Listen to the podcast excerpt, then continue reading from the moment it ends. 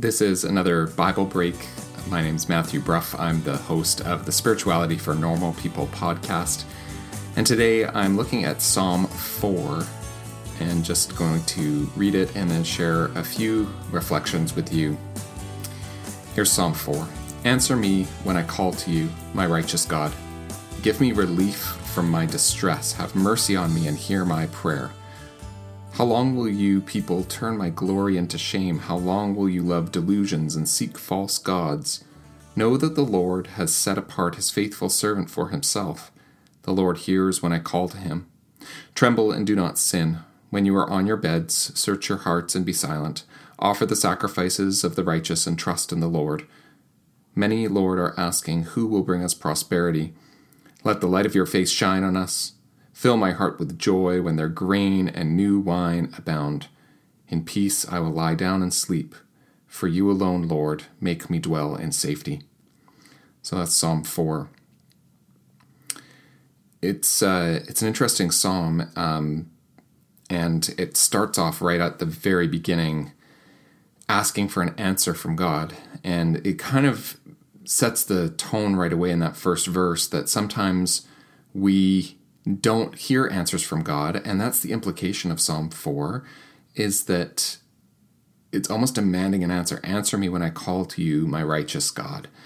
And I think a lot of the times we might be praying and we don't necessarily feel like we're getting an answer from God. And it's good to know that that is built right into the scriptures, into the Psalms. I always think of the Psalms, they just have this range of human emotion and reveal truth in all kinds of different ways. And so here we get this idea of I'm seeking an answer from God and I'm demanding God's answer. And it can sometimes feel like that. And there's an ask that is really specific. Give me relief from my distress. Have mercy on me and hear my prayer.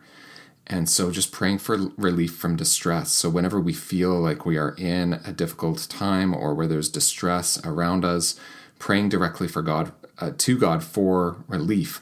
And I think sometimes the temptation in our life is to pray, God, give me a little bit of help, or God, help me figure this out, or God, be with me as I do this or that. But I like the directness of this prayer, just saying, give me relief from my distress. I need some relief, God. So I think that's a great prayer to pray and to try to trust in God to deliver on a promise of mercy. There's a reflection when we get to verse 2. How long will you people turn my glory into shame? It's actually seems like it's God speaking at this point. How long will you love delusions and seek false gods?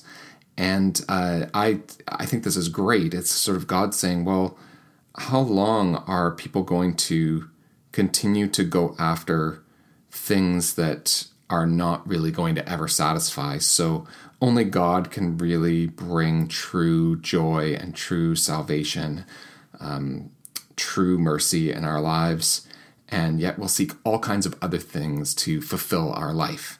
We'll seek all kinds of other things to fulfill what only God can really fulfill for us.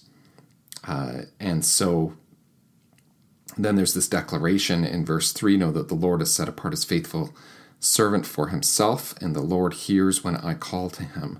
So it's this claim that we can make that God does hear us. And then again in verse 4, it seems to flip back to a voice from God or a prophetic kind of word that comes on behalf of God. Tremble and do not sin. When you are on your beds, search your hearts and be silent. Offer the sacrifices of the righteous and trust in the Lord. So it's sort of this call back and forth saying, God, I want relief from my distress. And sort of this call back from God saying, well, then why are you always seeking after things that are not really going to provide that relief? Like you are searching in all the wrong places for that peace that I can only give, a peace that passes understanding. We're searching in all the wrong places. And then sort of this, well, God, I know you hear me when I call. That's sort of the end of verse 3. And then a word back saying, well then, tremble and do not sin. When you're on your bed, search your heart and be silent. Like in that nighttime where you might have worries and things on your mind, search your hearts and be silent before God.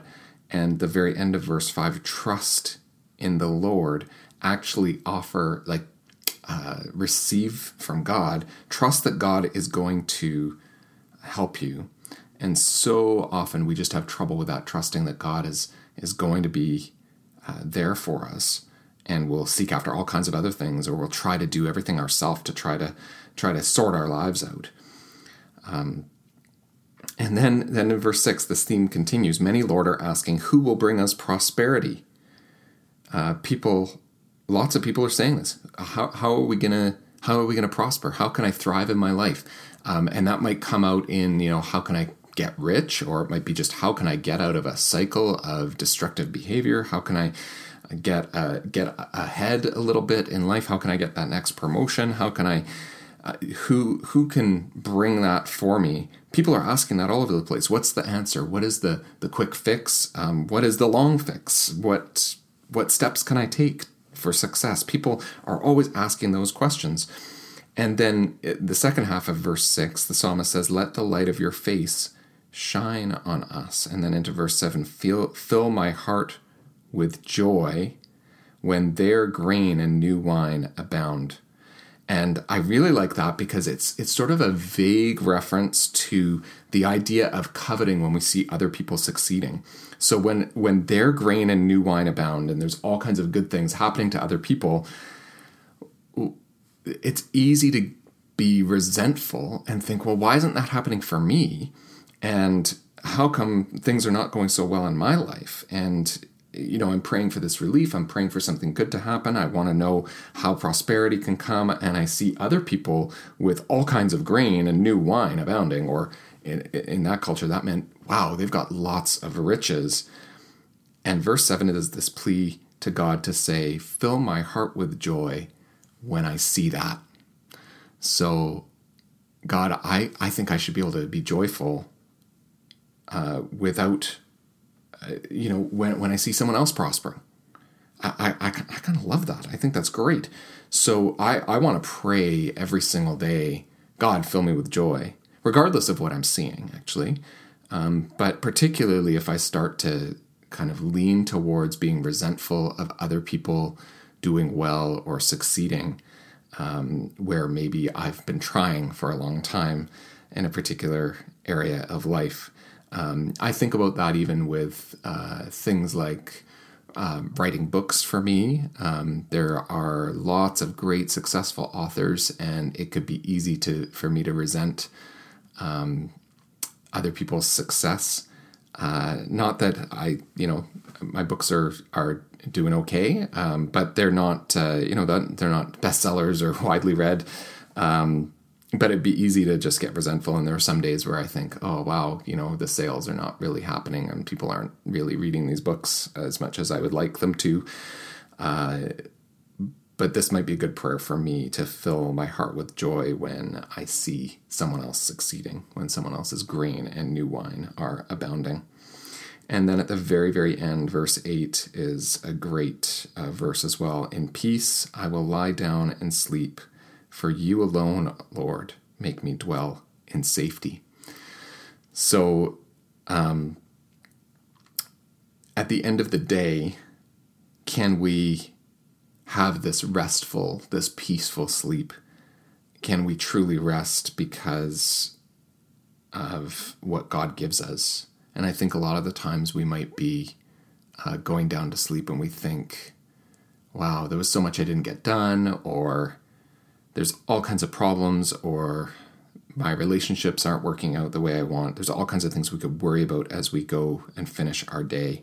And sometimes we can even be dreading the morning, thinking, oh my goodness, and we get those restless sleeps. But here it just acknowledges that can be a tough time, but God alone can grant us the peace that we need.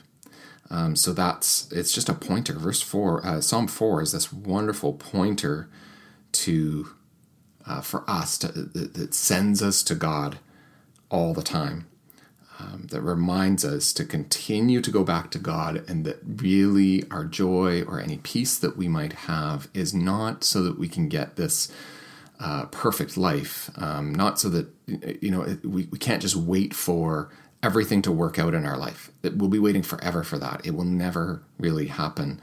The true peace and true joy can only come when we turn to God and receive it from God. And so maybe that's the word from Psalm 4 today. Thanks for listening, and hope you do have a day that is full of peace and joy given from God. Take care.